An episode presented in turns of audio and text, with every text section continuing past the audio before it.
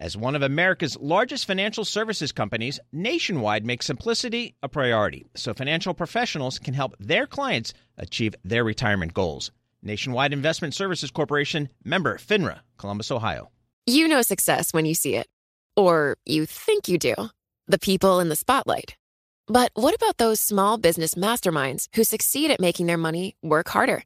They do that by having a business bank account with QuickBooks Money which now earns 5% annual percentage yield. Making your money work as hard as you do? That's how you business differently. Learn more about QuickBooks Money at quickbooks.com slash 5APY. Banking services provided by Green Dot Bank, member FDIC. Only funds and envelopes earn APY. APY can change at any time. This is a difficult decision It is. for this Fed today, the hardest in the last 12 months by far. Joining us now to discuss it is Richard Clarida, the Global Economic Advisor at PIMCO and former Vice Chair of the Federal Reserve. Rich, let's start here. How on earth do you expect them to approach this decision today? Well, I think that uh, they, they're, they're juggling a lot of competing uh, data and competing uh, motives, but ultimately inflation's uh, too high, and I think they will come down. We'll know in a couple of minutes that they'll come down on the side of doing a 25 basis point hike. I think if, if they do that, I think it'll be a dovish uh, 25. I think they're going to want to preserve optionality, and, and almost certainly, either in the statement or the press conference discussion, will acknowledge the uncertainty and probably the increased tightening of financial conditions. So I think that's where they'll land. Let's talk through it piece by piece. You've got the decision, but that's only a small part of it, as you've indicated. You've got the statement, the forecast, the news conference. Rich, in the statement, there is this line here about ongoing increases. Do you expect that to disappear in about 25 minutes? I think I yeah I lean in that direction. I, I think it will. I think it will certainly uh, if they want to go in the dovish 25 uh, direction. I, I think it'll, it'll disappear or be modified uh, in some way. Rich, do you think that that's the likely outcome? We were speaking earlier today with Betsy Duke, a former Fed governor, who said that she thinks the big surprise is going to come with the statement of economic projections, where they increase them in tandem with what they said they were going to do, what seems like an eternity ago. Yeah, you know, so much has happened uh, in three months, so much has happened in three or four uh, days. Uh, all eyes on the SEP. That being said, uh, Lisa, you know, sometimes uh, Fed chairs, whether or not they be Bernanke, uh, Yellen, or Powell, can, can distance themselves from an SEP that they're not aligned with.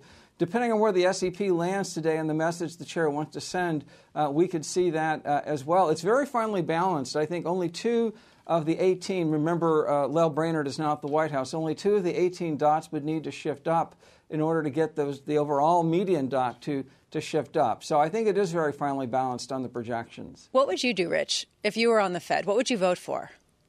Uh, I, I, would go for the 25. Uh, I think that uh, inflation is too high. I think that if, if I think that it would be it will be challenging to pull off a pause uh, right here. In particular, you know, the, the whole issue that can come up. We, we confronted three years ago, you know, what do they know that we don't know? So I do think they'll go for the 25. Again, I enjoy doing your show 30 minutes before because we'll find out where we land. Maybe I'll do a post game someday.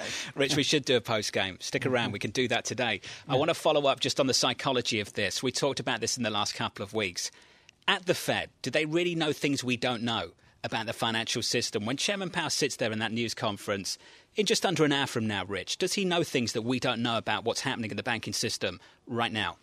Well, at some level, sure. The, the, the, Fed directly regulates and supervises thousands of banks. It has supervisors and examiners, you know, on the ground, uh, as it as it were. Not all of that uh, goes up, you know, on a daily basis to the chair or to the governors or the vice chair. But uh, sure, uh, part of what part of what the Fed does is it, it supervises bank holding companies, so, so it knows a lot about the banking system for sure, an individual bank. You might need a PhD in psychology to understand some of this, Rich. But I do wonder what the psychology of the decision is today. Do you think they look at this and have an understanding that for some people out there, the more dovish they are, the more worried some other people might be?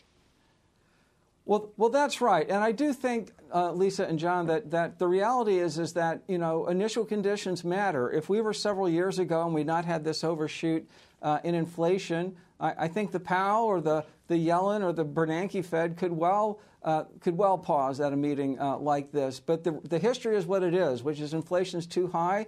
The data since the beginning of the year has been too high. And remember, the Fed acted very boldly uh, just days ago to put in place a very uh, appropriate but, but bold liquidity uh, program. And I think they believe that that can address the, the immediate issues in the banking system, the so called separation principle. They'd like to use rates to address inflation and use their other tools to address financial stability concerns. How do they finesse the byproduct of this, which is a $300 billion expansion of their balance sheet? Well, I don't, I don't know if you can, Lisa, finance a 300 billion. Uh, the balance sheet is actually now moving and There are different forces on the balance sheet. You have the, the facilities which inject liquidity. The Treasury is running down its TGA account. That's adding liquidity. On the other hand, you have this reverse repurchase facility that's draining liquidity. And then you have QT. So there are a lot of moving parts here. I think today will be status quo. I would be surprised if we see an adjustment in those parameters. But over time, if this liquidity provision persists with these new programs, then at some point they will probably have to address it. Tiffany uh, Wilding of PIMCO came out and said that regardless of whether they go 25 basis points or nothing, this is probably going to be the end of the rate hiking cycle. Do you agree with that? And what is going to be the justification of that if basically we heard from uh, Fed Chair Jay Powell just weeks ago that they were still pretty far away from their goal? Well, they are far away from their goals. I think uh, I think it will be data dependent. Uh, it sounds trite, but I think in this case it, it's true. One thing I would say uh, is that whatever you thought about the tightening of financial conditions uh, before SVB and Credit Suisse uh, and the like, uh, clearly we're going to have tighter financial conditions uh, going, going further. Uh, and historically, when, when bank lending is impacted, as it, as it will be, I think, uh, going forward. That's going to slow the economy, and I think the committee will take that into account. The real question is when does that start to show up in the data and on their radar screen? So, what do you think he'll say if he's asked today whether the recent instability is disinflationary? Do you think he'll address that straight on, head on? Uh, a, Jay, Jay Powell's a straight shooter. I think he will. I, I, think I think what he would likely say to a question like that is the Fed monitors broad range of indicators on financial uh, conditions, uh, and I think he would put it in the context of broader financial conditions, probably not wanting to single this out uh, in particular. Rich, one thing I've said over the last couple of weeks, in fact, the last week particularly, and I'll ask this question of you as well. When they discuss the totality of the data, does that include bank stocks now? Bank bank stocks? Do you mean bank bank yeah, equity? Bank guys? equities, yeah. Uh, well, um, obviously, I'm, I'm, not in the meeting. I don't know. I think financial conditions come up quite regularly. Whether or not they would hone in on bank stocks, uh, I'm not sure. Let's get to our next guest, Priya Misra, the head of rate strategy over at TD Securities. Priya, wonderful to catch up with you. Decision 13 minutes away, 25 or pause, when two weeks ago it was 50 or 25. What a change. It has indeed, and I think you've seen the tightening in financial conditions and expected tightening in in uh, bank lending standards. You know, but we think the market's 80% price for 25, that the Fed goes 25. It's all about the communication beyond, but you know, beyond just looking at uh, at sort of uh, the dot plot, we're actually going to be looking at how does the SEP line up with the dot plot. You know, the economic outlook is extremely uncertain.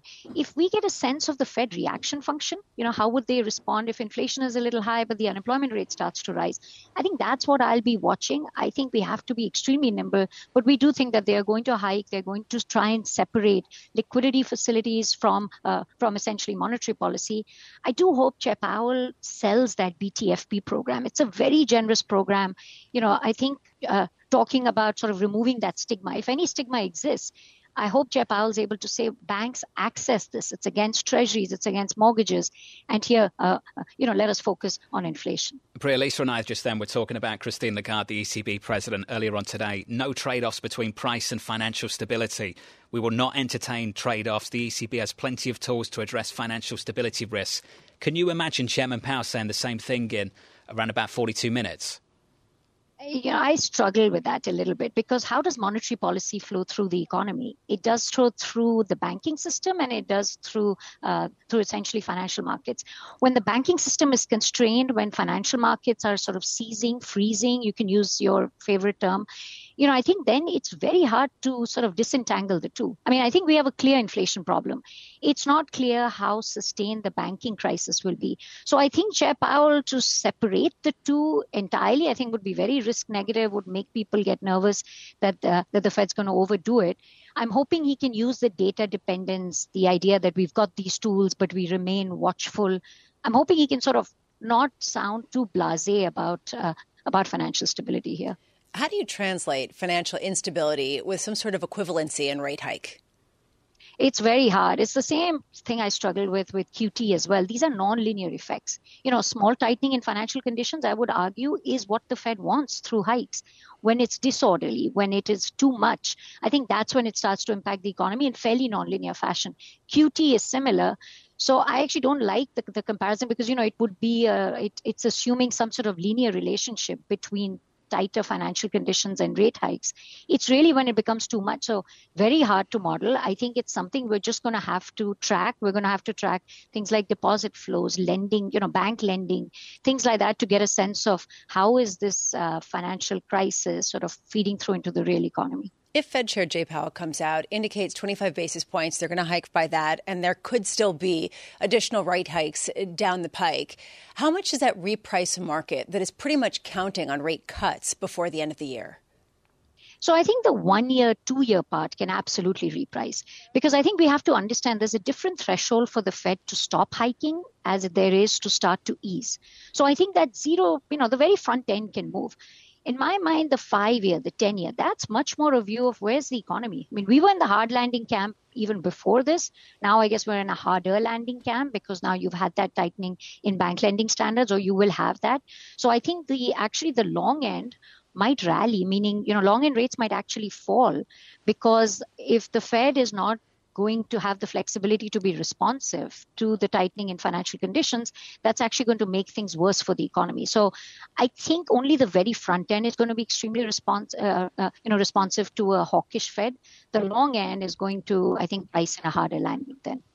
If you are just tuning in live on TV and radio, we're counting you down to a Fed decision about nine minutes away alongside us, Priya Misra of TD. Also, waiting patiently, the former Fed Vice Chair, Richard Clarida. Rich, just to bring you back into the conversation, we were talking about how high the hurdle rate might be, the bar to cutting interest rates. Rich, how high do you think the bar is to cut rates at the Fed? Well, I think it, it's higher than it has been in the last 30 uh, years when the Fed was quite responsive when there was any rise in unemployment. Uh, and, and, and so I do think, uh, obviously, I, I, agree with Priya. I think it's not only something they will do, it's something they should do, is to acknowledge that there will be additional tightening in financial conditions as banks add uh, liquidity. And I think banks, either of their own choice or with the encouragement of supervisors, will be adding more liquidity, which means slower loan uh, growth. But but I also think that the Fed message from 10 days ago is still relevant. I think they will. I think they will be patient. That said.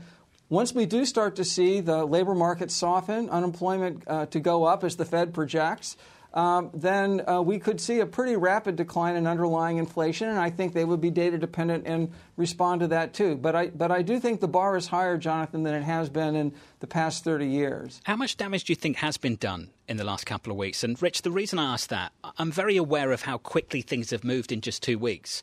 Two weeks ago, Chairman Powell comes off his second day of testimony on Capitol Hill opening the door to 50 basis points, and bang, here we are talking about rate cuts and whether they hike or not at all today. And Rich, I'm trying to stay open minded about the prospect that maybe regulators, authorities come out with a solution for the banking system. And then all of a sudden we're talking about the things we were talking about two weeks ago. Is that on the mind of these policymakers? And if it is, what's the prudent course of action for them today? Well, I, I, do think it's on their mind. I think it should be on their mind. I think the way they'd like to see this go is by providing very ample, as Priya said, very ample and generous uh, liquidity. They think that banks can and should take advantage uh, of that. But I think at the margin, many of the banks that, that we're talking about are probably going to have to slow their loan growth in order to have a more liquid balance sheet, and that will have to factor into the Fed's projections. Perhaps not at this meeting, but certainly as we go through uh, the year. Priya, we were talking about how potentially we could see a much higher inflationary regime for a bit longer, and the Fed would have to go further in terms of a terminal rate. Perhaps the further in terms of a terminal rate isn't ex- as much on the table now as it was two weeks ago. But do you think that overall growth expectations need to come down because of some greater degree of structural tightening by some of these regional banks? Absolutely. I, you know, I think uh, if you look at market pricing, we're not pricing in a hard landing. By the end of next year, after all the cuts that the market's pricing, and we're pricing in Fed funds at 3%. So I would argue that the market's pricing in, you know, an early start to rate cuts, but then some soft landing by the end of next year if you have to incorporate the lagged effects of, of monetary tightening, the fact that now we're going to have bank lending tightening, I think you're supposed to price in a decent chance of a recession, which means that the Fed funds rate may have to go well below 3%. You know, I don't know about zero, but perhaps the Fed has to go to 1%, 2%, and that's not priced in, which is why I still like the long end of the Treasury curve, because I think as, you know, the savings buffer of the household sector starts to come down, the household sector, the business sector is going to need loans. And Rich, if the banking sector is pushing back, that's not going to happen. Rich, I'd love you to weigh in on that. Do you agree with Priya there that you could see a Fed funds rate that goes back to one or even maybe 2%, but even 1% after all of the discussion around a higher inflationary time? Well, well, of course you could. I think you know there are always there are probabilities uh, uh, involved, and, and and and certainly you know there are scenarios where you end up. I guess I'd like to put on the table uh, a scenario which probably would be a recession scenario according to the NBER, but we could have a rise in the unemployment rate of a point and a point and a quarter uh, a slowdown in GDP growth uh, with unemployment ending up in the fours, uh, you know, to me that would be a pretty softish landing, even though it could technically be a, a, a, recession. So I think there's a wide range of scenarios now, probably wider than we've seen in, in decades, and I think that's just going to be a fact of life for the foreseeable future. Rich, one question Tom asks quite often every time we do this, and we miss him today, of course. He's decided to take this week off of, of all weeks. TK's going to be back with us next week. We do miss him, of course the more I say it, the more people will believe me, right? We, we miss it. keep just keep going again it. and again. All right, let's move on. No, Rich, I'll get to the question. the question that, that Tom would often ask is why there isn't any dissent on the committee. Is today the kind of day where you'd expect someone to put their hand up, Rich, and just say, "I don't see it this way. We need to pause." Great question. I will know in five minutes. I don't think so because I think if there's going to be a dissent, people would telegraph it in their speeches and commentary. And, and Jay Powell's done a remarkable job of keep, keeping a very diverse committee together. We could well see a dissent, but I don't think it'll be today. What is the reluctance to dissent on the committee? What's behind that, do you think? Well, dissents are not, people are not reluctant to dissent, especially Reserve Bank uh, presidents. Uh, if you go back, uh, really, you'd have to go back to Volcker years when you actually had governors and indeed, in some cases, vice chairs dissenting.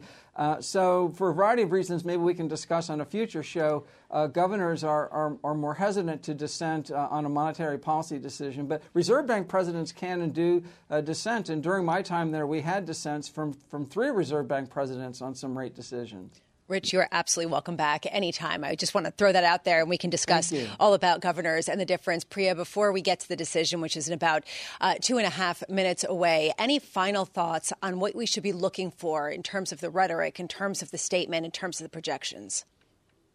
So obviously, what they're going to do with with rate hikes, we're going to be watching that median dot. I would also look at the distribution of those dots. How many are 575 or six? You know, is there a hawkish bias to the distribution? And then link that the the dot plot to the economic forecast. If they lower the unemployment rate and they increase the inflation number, but they keep the median dot unchanged, that's a dovish reaction function. So it's really about communication going forward. You know, trying to understand the reaction function as we know that the economy is going to look very different. Uh, you know three to six months from now. Rich, just one quick one. Do a journalist a favour. What would you ask in that news conference in 32 minutes? Uh, what keeps you up at night? a lot at the moment.